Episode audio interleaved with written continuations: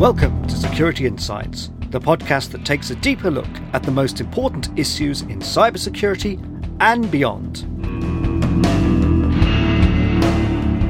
I'm Stephen Pritchard, editor and presenter. Within two years, half of companies will have all their data in public clouds, and 9 out of 10 already use software as a service. The cloud has come a long way in the past few years, but unfortunately, security has not always kept pace. And that's a problem that's only worsened recently as organisations of all sizes have scrambled to put business processes online. The result is a growing cloud security gap, and this is the theme of the latest Cloud Threat Report, compiled by Oracle and KPMG. According to the authors, the problem will only grow as more organisations take on digital transformation how worried should we be? Greg Jensen is Senior Director of Cloud Security at Oracle.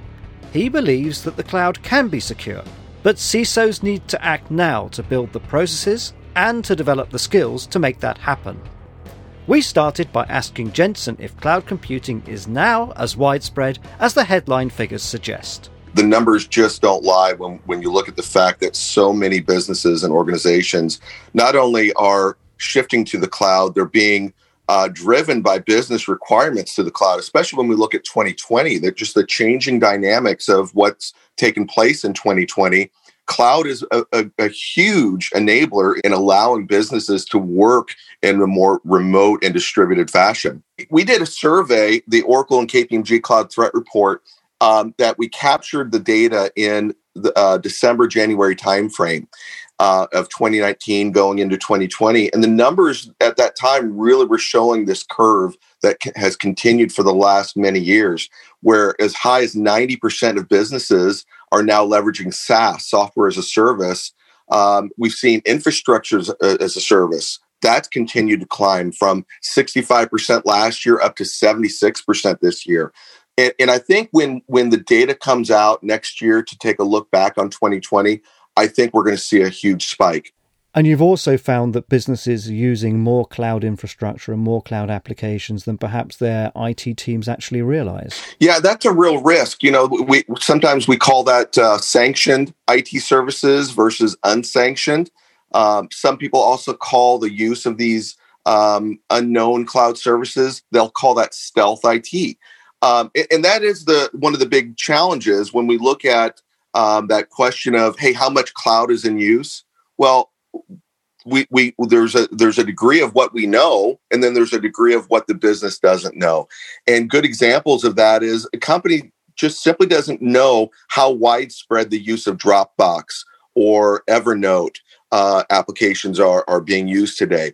That that's an unknown number to them in many cases, um, especially with the proliferation of personal mobile devices, where these cloud services are being highly utilized on iPads and more. You know, I, I do more work probably on a daily basis on my iPad that I own versus my work laptop. So you know when you start to look at all of these types of services and there's many smaller cloud services at play here the numbers really are pretty staggering. The average organization is seeing an excess of a thousand uh, cloud services in use on average. So that that's pretty alarming for most businesses.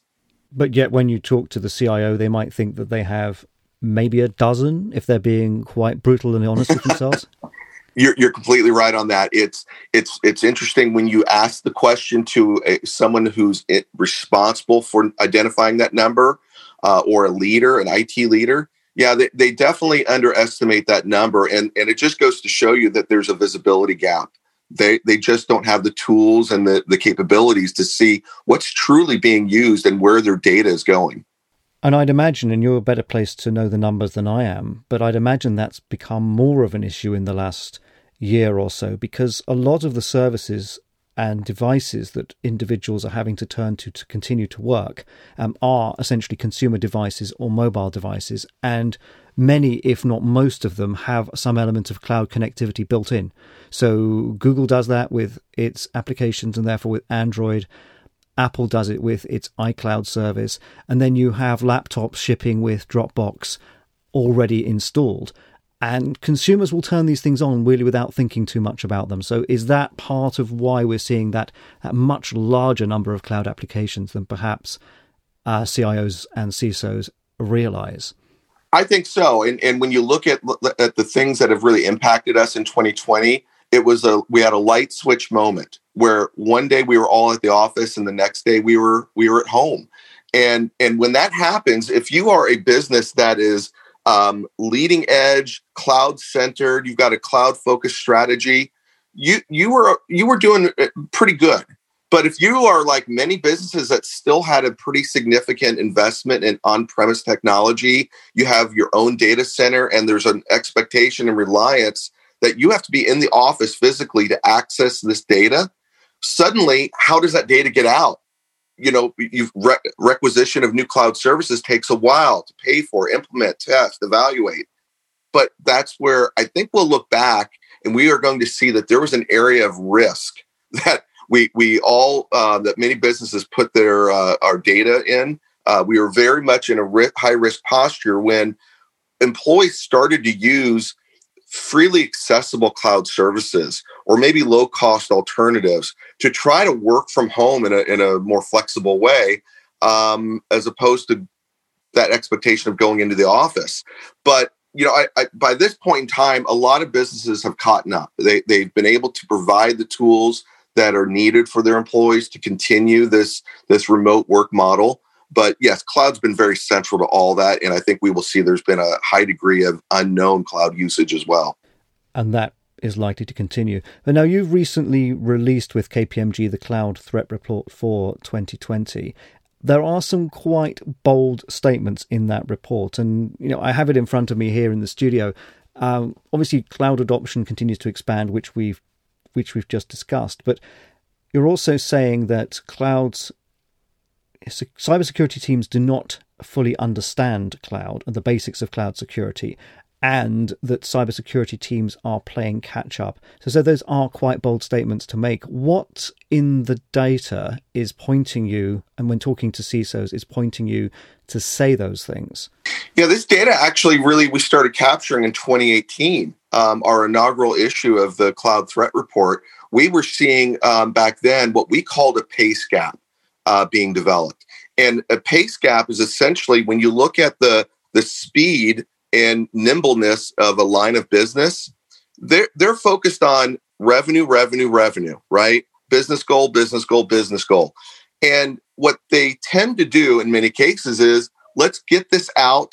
We'll work with the security team and the security leadership, you know, later in the process, sometimes after the app's even deployed, but we don't want holdups up front. We don't want this this new project to, to get caught up in um, this eternal evaluation mode by a security team. So they push forward quite often without security.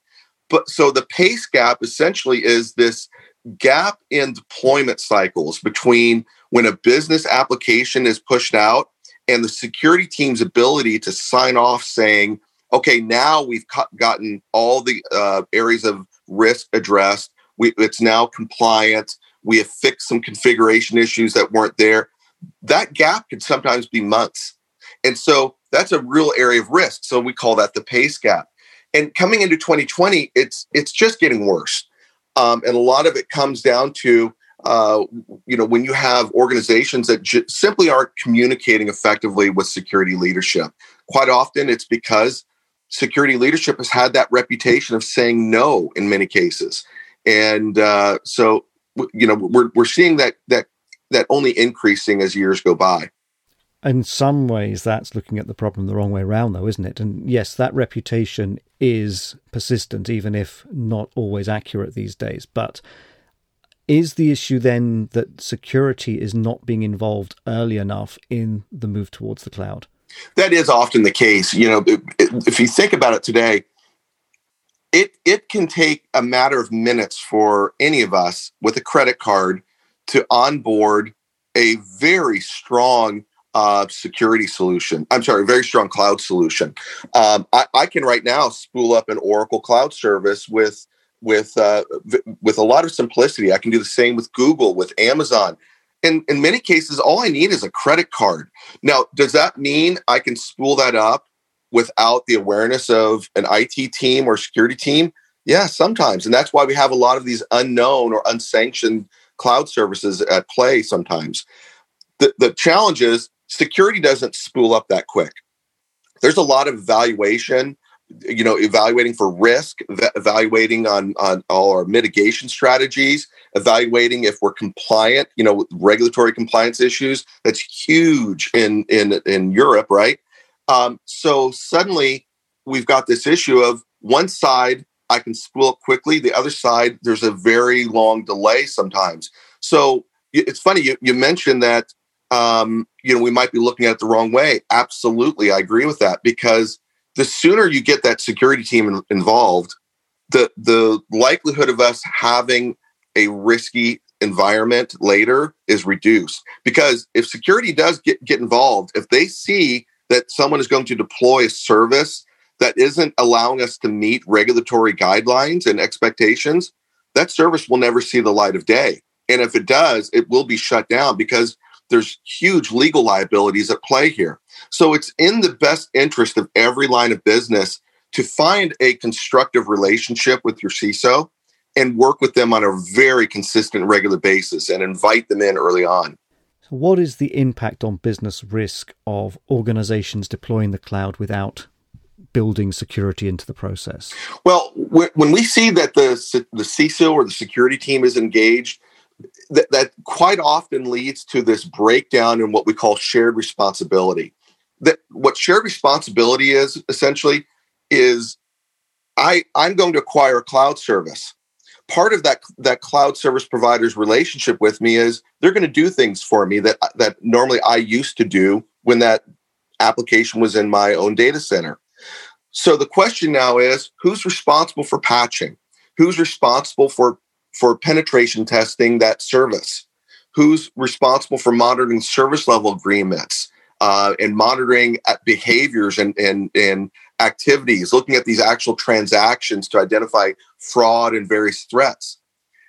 And, and this is where a lot of organizations just struggle here. The average security leader, only 8% of them really understand what their team's role is in securing uh, the cloud versus uh, on prem. And, and so this is a real big problem that I think businesses are struggling with. They have to get caught up to understand their role in shared responsibility but it, it, doesn't stop there. We we see that other other things that really fall out when when you don't have a good understanding of things like shared responsibility is we see an increase in misconfigurations. We see things like um, uh, or uh, individuals that are more susceptible to being exploited directly such as spear phishing attacks. 59% of businesses have said that they've had uh, individuals that have uh, privileged uh, accounts in the cloud that they've been targeted and compromised. So that's really where some businesses have to start looking holistically is how do we improve this posture with security leadership? How does that translate to a greater understanding in, in each team's role in securing their cloud environment? And how does that help us in the long run to mitigate things like misconfigurations and points of, of exposure? So, is it more about IT teams not knowing what's in the cloud or not knowing how to secure them? Or is it the business making a conscious decision to press on with a cloud deployment for legitimate business reasons, such as agility, but overlooking or neglecting to take the necessary security steps? I think it's both. When we, we talked earlier about how there's this bucket of sanctioned applications and there's unsanctioned. In the area of sanctioned, you, you know, true business critical and mission critical applications, those are usually always sanctioned services. And in those situations, there's quite often a choice made. Sometimes it's a line of business owner. Sometimes it's an IT leader who has said, you know what, there's just too much at stake here. We have to get the service live. We, it has to support a launch a big press event. We, we've got to push through and we'll deal with the security issues later. Um, so, so those things do happen. Are we seeing malicious actors exploiting the gap? Because you've identified this gap between the pace at which the business is moving, the pace at which the journey to the cloud is taking place, and the pace at which security can keep up. Is that something that is creating a specific window of opportunity for malicious actors to come in and to steal data, disrupt systems? Oh, yeah. If you look at the fact, uh, you know, it seems like every day we're hearing about some major cloud provider with a breach. You know, we, we have to peel that, that onion back a little and look at those those uh, big news stories. Is it truly that particular vendor who failed? Quite often it's not. It's usually because a business adopted a technology and pushed it out live without really effectively analyzing the proper configurations they needed to employ, um, the monitoring uh, programs that, that were available in that business. Because we see too many of these cases where an, an, a major cloud provider is delivering a service that a customer or a user has configured public instead of private. Something as basic as that.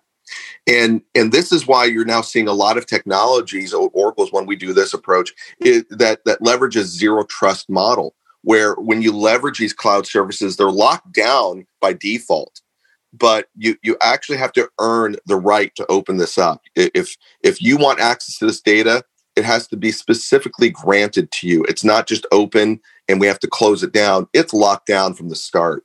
So that's a different model that you're starting to see here that in like more in more modern times like today. Um, but I, I think the the real problem that we see though is misconfigurations really are leading um, a lot of these big data breaches and areas of risk. And that's why most of these um, cloud threat reports in 2020, we have five of them actually on various topics. They all are centered around this one theme, and that is we, we we are we are seeing businesses that are running rampant with misconfigurations and um, and failed monitoring programs, and that's putting a lot of data at risk. It's creating uh, risk in your business applications, risk for data that you are are storing in an infrastructure environment, uh, and more. And that's making all this very um, uh, nervous, I think. And and if you if you work in a regulated industry or re- regulated uh, region you're you're becoming very legally liable for for these mistakes. So it's actually simple oversights and misconfiguration mistakes rather than complicated and sophisticated cyber attacks. Very much so. And, and in all fairness, um, it, it, it, I don't want to I don't want to say it's always intentional in that it is intentional. It's sometimes it's really it goes back to that comment we said earlier. Who's responsible for it? If I acquire that service, there's a lot of businesses that just assume when they acquire a service that it's the provider that's going to manage the security of it. And it's that's that's not that's not true at all facets of uh, uh, of a cloud service.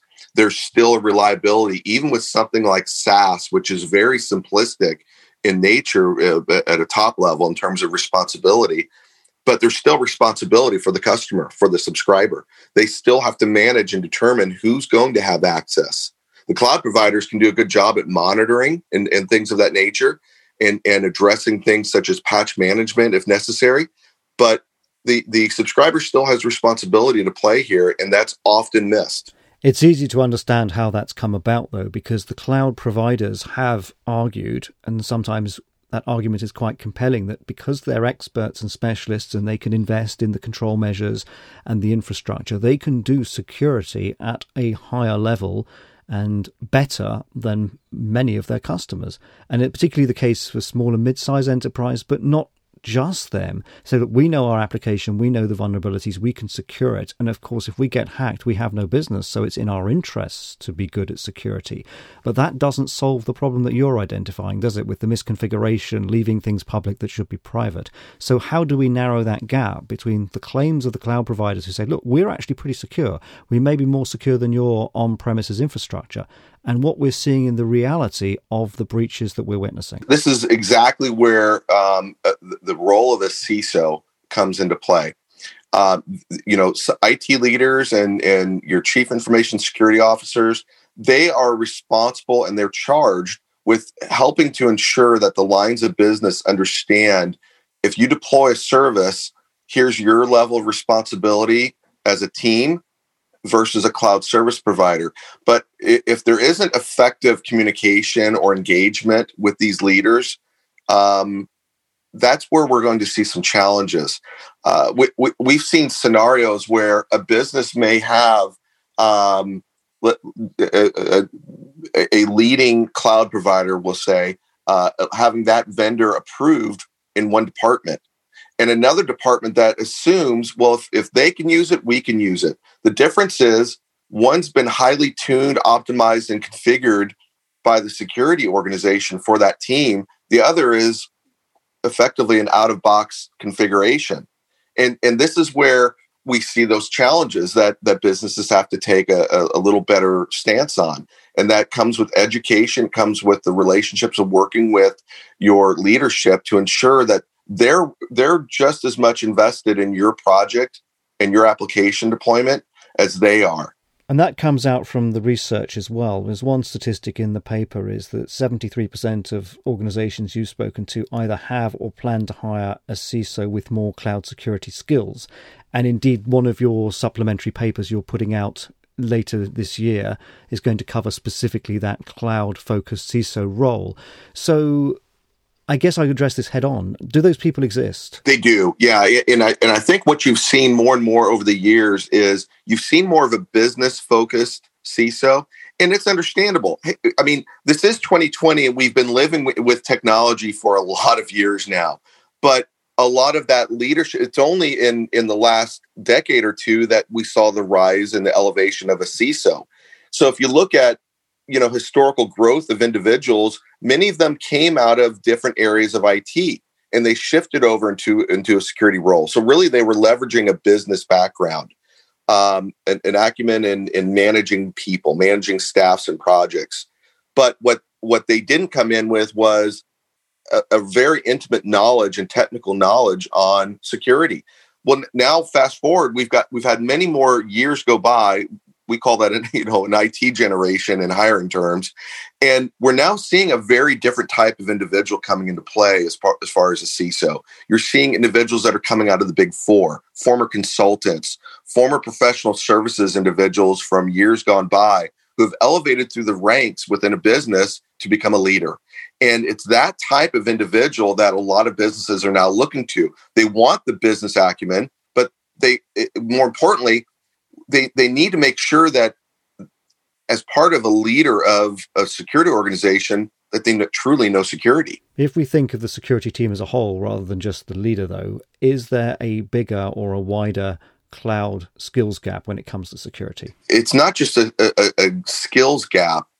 Uh, that one is very well documented that we have a shortage in, in security staffing across uh, every market uh, and, and will be for the significant future. I think the numbers still show that we are nearly uh, zero uh, percent unemployment in the areas of data security. But the, the the bigger challenge that I think that we that we're going to run into, or that we're starting to see, is how can a CISO multiply themselves? How can they become a little more engaging with that line of business? And we're now seeing the elevation of new roles called a BISO, Business Information Security Officer. And the goals are different. A CISO is charged with enabling a business through security, and a BISO is charged with enabling enabling business processes and working collaboratively with the security organization. They're they're really a good mediator between the line of business and the security team. And so we're starting to see businesses incorporate this type of uh, position more and more. And these generally are multiple BISOs at the same large enterprise. Um, you won't see a BISO today in, in a small or medium sized business, but larger enterprises, you will start to see these BISOs more and more on that basis. What about embedding more security expertise within the business lines themselves? Because often they're the ones doing the cloud purchasing, not the central IT. Yeah, and and I think that's the the general feeling that hey, let's just make sure we're hiring good people down down that down at the bottom as far as the, our consultants, those that are managing the solutions, make sure they're skilled and staffed, and then the problems go away. And the reality is this: you can put you can quadruple your staffing, like quality staffing. You could quadruple your budgets, and it's not going to make a bit of difference unless there's a change at the top and I'm not talking about a change in leadership, I'm talking about a cultural change that has to be driven from the top down, a security first model where every activity that an IT team engages within, anything, they need to ask within that uh, upfront Q and A. What does this mean from a security, privacy, and risk perspective? How does this impact our compliance positions? So everything has to have that kind of a lens now. Uh, and so I, I'm not shy to say that every person in the business, whether you are administrative assistant or you are the the, the president and CEO, everybody plays a role in securing co- corporate and customer information. And that point about data protection and privacy is really key now as well. The big risk, as I see it, is actually that the data are in the wrong place, and it's the data themselves that are vulnerable. A lot of businesses, businesses, I think, struggle with classification of data. You need to place different processes around how you secure and maintain privacy for each of these different data classifications. Personal, corporate, uh, or customer financials need to be respected completely different than our statistics on social media successes. Like th- those are just very different classifications.